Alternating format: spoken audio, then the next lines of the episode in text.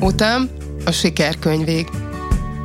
Podcast arról, hogyan építem az írói karrierem, milyen akadályokon, örömökön keresztül vezet az út, a sikerkönyvég.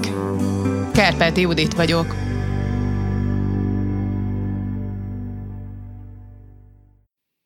Üdvözlet a hallgatónak! Az előző epizódot azzal zártam, hogy felolvastam két levelet, amit két kiadótól kaptam, válaszol a kéziratomra, amit elküldtem nekik. Aki végighallgatta, az emlékszik rá, hogy mind a kettőben meg is indokolták valamivel azt, hogy miért nem érdemes foglalkozniuk az én írásaimmal. Az egyikük az azt állította, hogy hogy kortárs szerzőknek a írásaival nem foglalkoznak, vagy csak nagyon ritkán, a másik kiadó pedig, kiadó képviselője azt írta, hogy a novella az egy abszolút népszerűtlen műfaj manapság, meg a vers is, nem igazán volt még elképzelésem, hogy ezzel mit fogok kezdeni, hogy ezt felolvastam a végén, nagyon hatásosnak gondoltam, hogy, hogy tényleg két ilyen visszautasítással zárom, illusztrálva, hogy hol tartok jelenleg ebben a munkában. És azon gondolkodtam, hogy hogy ha arról akarok beszélni, hogy ez az út, ez milyen mm, buktatókat, nehézségeket, vagy milyen mi, egyáltalán milyenféle fajta útvonal ez, vagy milyenféle fajta munka ez, amin én, amin én ö, dolgozom, akkor, akkor érdemes lehet arról beszélni, hogy, hogy mit jelent számomra mondjuk egy ilyen visszautasító levél, és ennek ez a tartalma. Hogy hogyan dolgozom ezzel, és hogyan haladok egyébként tovább akkor, amikor egy ilyen érkezik, hiszen ez a mindennapjaim része egyébként. Tehát tényleg azt gondolom, hogy a visszautasító levelek azok, azok egy részét képezik ennek, és hát egészen addig nyilván, amíg valaki nem írja azt, hogy igen, hogy az önmagában, hogy visszautasítást kapok, az mit jelent, és hogy mit jelent, hogyha egy ilyet kapok. És ezekből van sok, az ilyenfajta levelekből, amik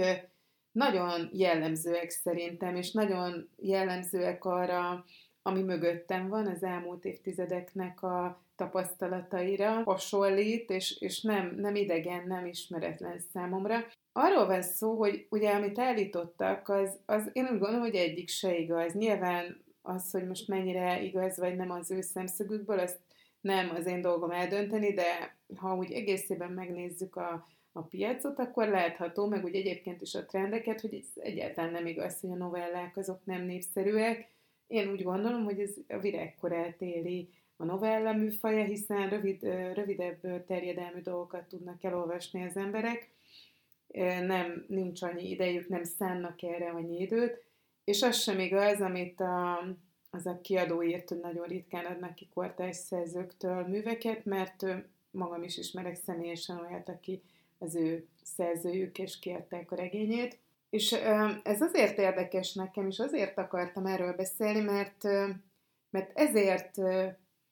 csinálom például ezt a podcastot is, és ezért gondolom azt, hogy én valamit tényleg másként teszek, és nem feltétlenül a megszokott úton haladok, mert nekem egy ilyen válasz az, az nem csak azt hordozza magába, hogy nem, hanem azt is, hogy nem igaz, amit mondtak nekem, és csak még inkább akarom azt, amit, amit, amit meg akarok valósítani, mert nem, nem szeretem, és soha nem is,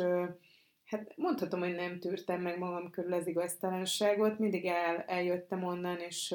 és távoztam onnan, ahol ez tartósan jelen volt. És hát persze nyilván itt lehet azt mondani, hogy de hát, hogyha egyszer ilyen ez a piac, ilyenek, ilyen a könyvkiadás, meg ilyen ez a körülmény, akkor nekem ezzel kell valamit kezdeni, és ez így is igaz. Ezzel kell valamit kezdenem, ezen kell végigrágnom magam, ezen kell át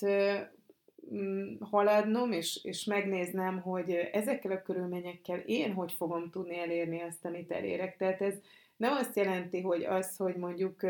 valaki nem tudja nekem egyenesen azt mondani, hogy kedves Kárpáti Judit, maga nem tehetséges, mondjuk mondhatná ezt, vagy azt, hogy nem elég jó még, amit ír, vagy gyakoroljon. Millió változata van az őszinte válasznak, ezeknek egyike sem az, és hogyha mondjuk összeszedném ezeket a leveleket, és egybefűzném, akkor egy, egy olyan anyag jönnek ki, amit ha bárki elolvasna, akkor nagyon árulkodó lenne. Olyan, olyan lenne ezeknek a leveleknek a sora, mint amikor legyen akár férfi vagy nő az illető, azt tapasztalta, azt tapasztalja, hogy valaki nemet akar neki mondani, szakítani akar vele, vagy nem szeretne vele járni a továbbiakban, és, és nem azt mondja meg, ami a valóság, nem mondja meg, hogy itt vége, és szakítok veled, hanem mindenféle agyafúrt, körmönfont, ilyen körülírt mondatokkal, meg cselekedetekkel próbálja rávezetni a másikat arra, hogy végre már magától jöjjön rá arra, hogy mi itt a helyzet. Nyilván ennyi időt nem szánnak rám, hogy ilyen körmönfontan távolítsanak el, de hogy nem az igazat írják, és nem szánnak arra sem energiát, hogy megtiszteljenek valakit azzal, hogy egyenes választ adnak neki, az számomra nem elfogadható, és ha, ha el is olvasom, és tudomásul veszem, azért úgy gondolom, hogy lehet erről beszélni. Meglévő rendszerekre nem kell úgy tekinteni, mint egy olyan rendszerre, ami hát ilyen és kész, és akkor ezzel kell együtt élni, hanem úgy gondolom, hogy, hogy elmondhatom erről nyugodtan a véleményemet, ha már egyszer úgy döntöttem, hogy beszélek erről az útról, ha már beszélek a könyvem sorsáról, akkor, akkor ezt is elmondhatom, hogy én így látom, és nem tartom helyesnek. Nyilván lehetnek olyanok, akik a könyvkiadásban dolgoznak, és meghallgatják ezt, és hát legyintenek, vagy nevetnek, és mondják, gondolják, hogy ez a nő mit ért az egész, ez fogalmas sincsen róla. Valószínűleg igazuk is van, nem vagyok a könyvkiadásban nagyon-nagyon jártas, de azért utána néztem dolgoknak, újságíróként dolgoztam, kommunikációval foglalkoztam, tehát nem vagyok teljesen hülye, nem ö, egy ilyen álomvilágban élek, és az embernek azért a világ dolgairól mégiscsak van valami ismerete. Az az ismerete minden esetre biztos, hogyha például ki van írva valahova egy női szabóság, akkor jó eséllyel ott lemérik majd a csípőmet, és még lehet az is, hogy szoknya is készül, és viselni is tudom. Ha tehát valaki vállalt, hogy könyvkiadással foglalkozik, akkor ezzel is számolnia kell, hogy oda bizony érkezni fognak kéziratok, ott bizony megjelennek az írók is, és olyanok is megjelennek, akik, akikre nem akarnak szoknyát szabni. Ezt viszont nekik kell tudni kezelni, ennek kell lennie kapacitásnak, és azt gondolom, hogy, hogy egy tisztességes módjának kialakított rendszerének, hogy a szerzőkkel, vagy azokkal az aspiránsokkal, akik ezzel szeretnének foglalkozni, azokkal a megfelelő módon foglalkozzanak, még akkor is, hogyha mondjuk számosan vannak, és sokan tényleg alkalmatlanok.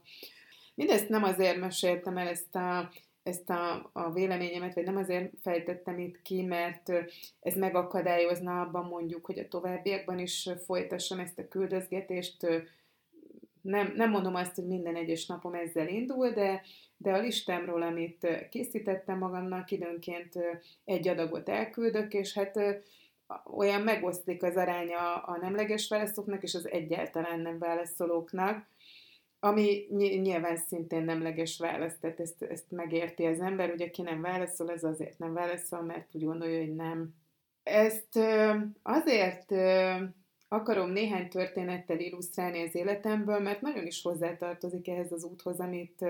itt emlegetek folyton, és lehet, hogy fogok kérem majd mindenféle szinonimákat kitalálni, mert olyan unalmas ez az út, az utam, elsőre jó, meg másodikra is, de már én is most itt elkezdtem unni, majd tényleg ez a dolgom szinonimákkal dolgozom úgy is, akkor majd mindenféle kitalálok erre. Szóval az a, a, ezeknek a történeteknek az eszenciája, meg a lényege, hogy miért erősített meg az élet abban, hogy egyáltalán ne béküljek ki meglévő rendszerek működésével, és igenis menjek, és csináljam úgy, ahogyan én gondolom. Szintén hozzá tartozik ehhez, sokszor ért már az a vált, hogy miért nem kérek segítséget, ez az oka, hogy én még ebben nem tudtam előbbre jutni, hiszen annyi embert ismerek, temérdek, kapcsolatom van, aki nagyon közel van, vagy akár egy vagy két lépésre mondjuk egy könyvkiadótól. Ez is ide tartozik, én, én az elmúlt évtizedeimben azt tapasztaltam meg, hogy a segítségkérés az nem feltétlenül egy egy jó dolog, és hiába mondják, meg nagyon sok ilyen önsegítőkönyvben is kell tudni segítséget kérni, a megfelelő dolgokra tudok segítséget kérni, például, amit említettem is az elő, előző epizódban, hogy, hogy rengeteg olyan nehézségem volt a fiatal koromból és a gyerekkoromból adódóan, amit fel kellett dolgoznom, ehhez egyáltalán nem esett nehezemre szakértő segítséget kérni, E, ehhez erre volt szükség, de ahhoz például, hogy mondjuk egy munkát szerezzek magamnak, ahhoz soha nem kértem senkinek a segítségét, mert nem is igazán értettem soha, hogy, hogy miért is folyamodnék én egy másik emberhez, hogy ő nekem támogatást nyújtson egy olyan dologban, amit én tényleg magamnak meg tudok csinálni. És nem kinkeser erre, hanem egész egyszerűen ez az én feladatom, ez az én dolgom, ez az én felelősségem.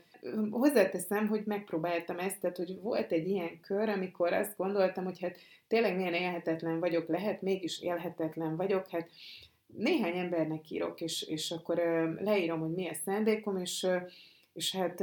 majd akkor, akkor közelebb jutok, és hát ezeket az eseteket nyilván nem fogom itt részletezni, meg nem szeretnék személyeskedni, de hogy egyik se oda vezetett, ahova én szerettem volna, és direkt egyáltalán nem volt senkinek szándékában segíteni. Egyet még meg is említek, valaki felajánlotta, hogy a gyakornoki program éppen véget ért ott, ahol az, annál az orgánumnál, ahova írtam, és ez milyen sajnálatos, mert, mert hát tulajdonképpen ezt kipróbálhatnám. Mindezt úgy, hogy tényleg van 30 év, közel 30 év szakmai tapasztalatom, ezért nem kérek segítséget, hogy végül is engem gyakornoknak protezsáljanak aztán be valahova, hogy ez lett a segítségkérés vége, és lehet azt is mondani, hogy nem jól kértem, nem jól csináltam. Annyiszor bizonyította be az élet, a saját magam döntései és a saját megtett lépéseim vezetnek eredményre, hogy én feladtam ezt, én, nem, én azt gondolom, hogy nem akarok olyat csinálni, ami nem áll hozzám közel, és engem bizony, engem, engem igazolt az életben az, hogy mindig azzal értem el sikert, és azzal juttattam el magam a jelen életembe is, hogy magamnak csináltam meg dolgokat. De eljön itt akkor egy-két történet, amit nem is annyira jó szívvel osztok különben meg, és nem az az oka, hogy nem szívesen beszélek erről, vagy hogyha itt ülne előttem mondjuk 40-50 ember, akkor ne osztanám meg szívesen, hanem az ennek a kicsit ö, óckodásnak az oka, hogy, hogy az ember életének a történetei azok végesek. Ezek, a, ezek az életemnek a, a szakaszai, tehát nem olyan történetek, amiket minden nap gyűjtök, és, és tényleg mindig, ha odafigyel az ember, akkor, akkor éles szemmel összegyűjthet egy csomó ilyen érdekes és napi történetet, hanem azok a fordulópontok, azok az életesemények, amikből egy van. És ezt nem jó elhasználni, ezeket nem jó sokszor elmondani. Milliószor futok abba, hogy, hogy valakinek, a, egy ismert embernek a, a létező összes csatornán, YouTube csatornákon, podcast csatornákon, különböző magazinokban a történeteit 41-szere kell meghallgatni, és végképp elhasználódik az illetőnek ez az eszköztára. Ez, ez nem, nem gondolom, hogy annak a tanúbizonsága kell legyen, hogy valaki milyen kiváló, vagy milyen jó, amit csinál, arról azt tanúskodik, amit csinál. Ez egy kicsit ellentmondásos, hogy mégis elmesélem, de hát ha nem volt elég az, hogy írok, és a történeteimet el lehet olvasni, akkor azért kezdtem el erről beszélni, és akkor a ritka alkalmak egyike legyen, amikor erről beszélek, az ismerőseimnek valószínűleg nem is lesznek újak ezek a történetek, de ha, de ha van olyan, akinek ismerős lesz, akkor szentesküdt teszek, hogy nem fogja százszor hallani, akkor sem, amikor már esetleg érdeklődnek és kérdeznek tőlem. Az első történetem az, az a fiam és az én történetem, és tulajdonképpen próbálom dióhéjban összefoglalni, hogy amikor megfogalmazódott a fejembe, hogy szeretnék gyereket, akkor egy nagy, nagy, tényleg nagyon nagy multinacionális cégnél dolgoztam, az egyik legnagyobb cégnél Magyarországon, és kezdtem érezni, hogy, hogy ez, ez hosszú távon nem fog menni. Nem fog ez összeférni azzal, hogy én, hogy én, ahogyan én elképzeltem, hogy gyereket szeretnék nevelni. És aztán úgy hozta az élet, hogy ők se annyira akartak már velem dolgozni, de éppen betegszabadságon voltam, ezért nem tudtak kirúgni. Elég rövid ide, ideig gondolkodtam azonban, eltelt egy kis idő, amikor, amikor úgy döntöttem, hogy én nem fogom ezt a fenntartani, ezt az állapotot. Én, én, én egyszerűen bemegyek és felmondok, akkor megtehettem, ezt hiszen betegállományban voltam. Nem ők távolítottak el végül, de ha ők távolítottak volna el, akkor sem lett volna nagyon más a helyzet, így viszont mégiscsak volt egy ilyen szabad döntésem, ha maradok, akkor átvészeltem volna egy időszakot, és esetleg teherbe esem, és majd utána már másképp állnak a csillagok. De egyik napról a másikra eldöntöttem, hogy én ezt tovább nem szeretném csinálni, és kicsit még próbáltak is róla lebeszélni olyanok, akik nem, nem azok, akiknek érdekében állt, hogy én onnan elmenjek, pont a HR osztálynak a vezetője próbált erről lebeszélni, de hajthatatlan voltam, és, és nagy boldogan távoztam az irodából, és az első utam egyébként a patikába vezetett, mert, mert valahol mélyen éreztem, hogy, hogy én terhes vagyok. És hát, ha valaki ezt így meghallja, ezt a történetet, akkor nyilván nem is érti, hogy hogy lehet ez a logikai sorrend. Hát előbb ment volna a patikába, és ha kiderül, hogy terhes, akkor okosan nem mond föl. Én viszont fordítva tettem, és természetesen kiderült, hogy jól gondoltam, jó volt a megérzésem, és madarat lehetett volna velem fogadni, és azt gondoltam, hogy az életem legjobb döntését hoztam. És itt megemlíteném, hogy az életem legjobb döntését, ezt, ezt egy olyan időszakban hoztam, amikor éppen gazdasági világválság volt. 2008-ban született meg a fiam, és elkezdtem egy saját vállalkozást, és magánéleti tekintetben pedig egyáltalán nem gondolhattam, hogy engem akkor a támogatást fog övezni, ugyanis kezdett megromlani a kapcsolatom a, a gyerekem édesapjával, az édesapám pedig halálos beteg volt. Én nem hiszem, hogy, hogy valaha az életbe előállíthattam volna ennél bizonytalanabb helyzetet. Egyszer mind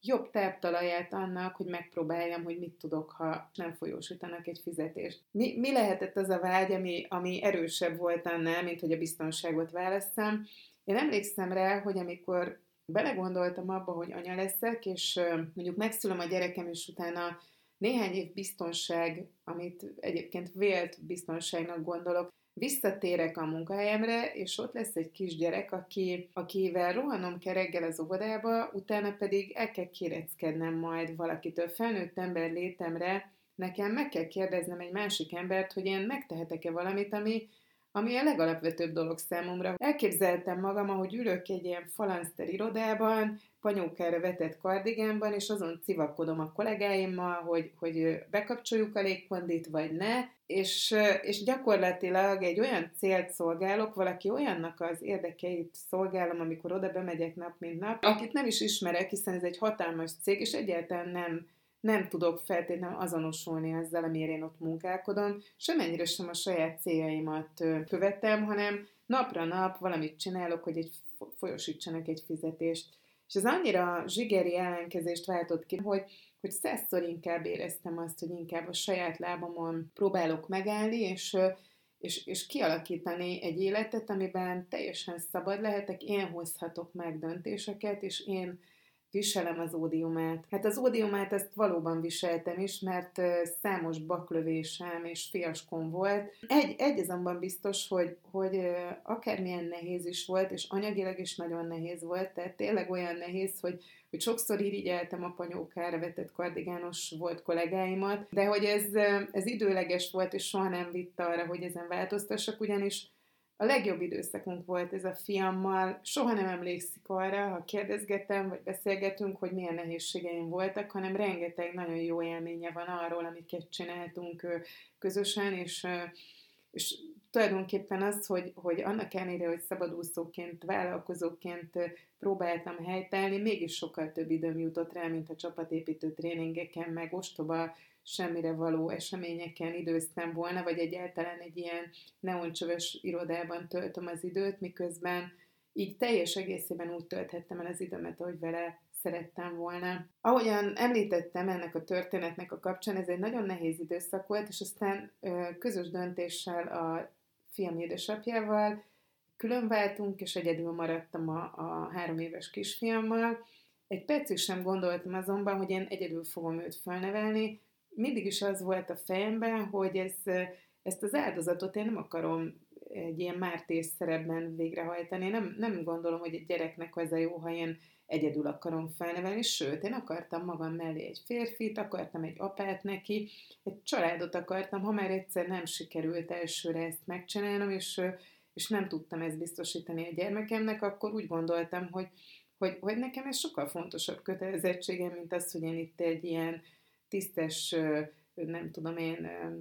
tiszteletre méltó egyedülálló anya legyek. Mivel ez 11 évvel ezelőtt volt, egyáltalán nem volt olyan elterjedt az, hogy internetes testkereséssel találjon valaki magának párt, és nekem sem mondhatom, hogy olyan nagyon nagy kedvem volt egyébként ehhez először,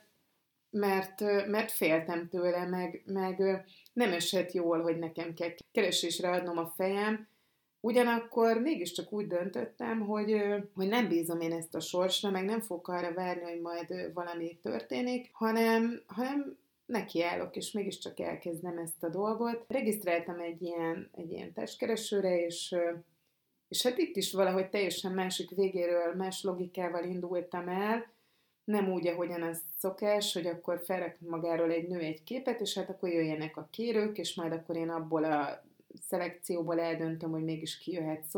Egyébként is azt mondják, hogy a nők választanak, tehát a szelekcióból is valószínű a nő választana, de akkor miért engedjem át már annak a jogát, hogy valakik, akiknek én éppenséggel tetszem, én nekem az maradjon csak, mint választék. Így aztán tanulva az előző kapcsolatom hibáiból, meg a saját önismeretem hibáiból, saját önismeretem hiányosságaiból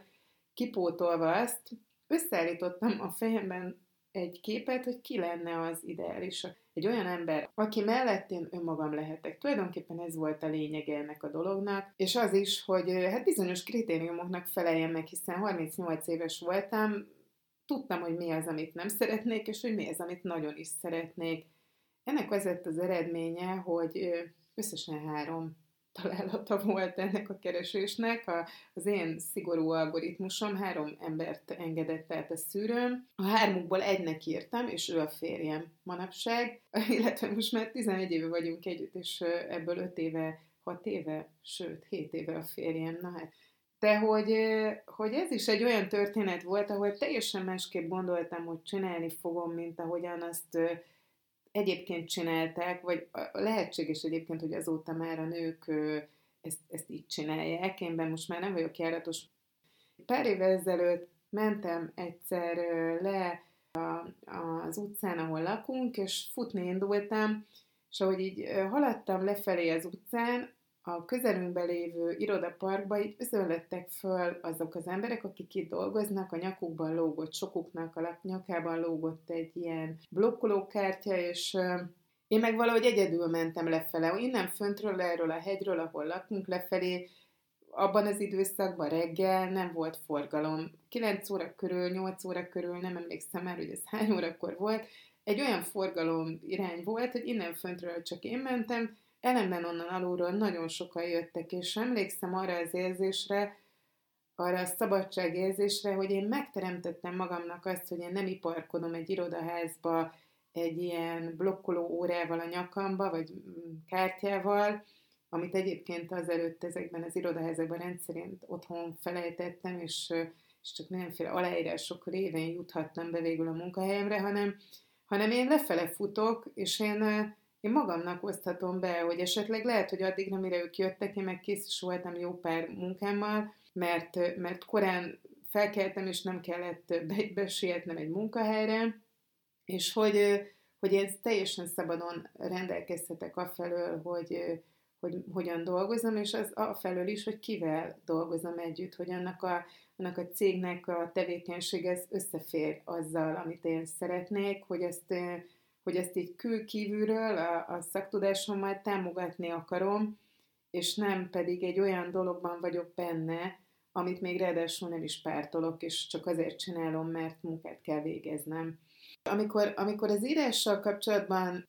összegzem ezeket a gondolataimat, akkor ezt azért teszem, mert nagyon valószínű, hogy e, ennek a karriernek az építésében is valami hasonló fog velem történni, és valami hasonlóban vagyok jelenleg is. Azt az utat keresem, azt a, azt a megoldást, ami valószínűleg nem az a megoldás, ami, ami kézenfekvő, vagy ami, amire azt mondják, hogy hát ennek ez és ez és ez a menete, és ez így fog menni. Kipróbálom ezeket a lépéseket is, mert ha nem tudom, úgy ahogyan a megtapasztaltam ezeknél a munkahelyeknél is, hogy ez ott hogy megy. Ha nem látom át, akkor valószínűleg azt se fogom tudni, hogy merre menjek másfele. Most már az eddigi tapasztalataim alapján látom, hogy mint a legtöbb nagy rendszer és megkövült rendszer, ez sem úgy működik, ahogyan én gondolom, hogy számomra kamatozó. Ezeket a visszautasító leveleket sokkal-sokkal jobban kezelem, mint korábban, sőt, megtanultam azt is valakitől, akit sokra tartok, és akitől jelenleg is tanulok, hogy minden egyes nem közelebb visz egy igenhez, az igenhez,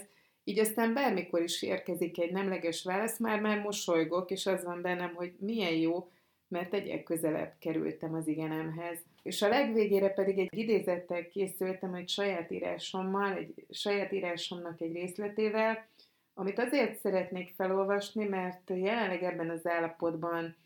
vagyok, egy jó ideje tart ez. Ez az az állapot, amikor ami, ami tulajdonképpen egy szuper időszak, mert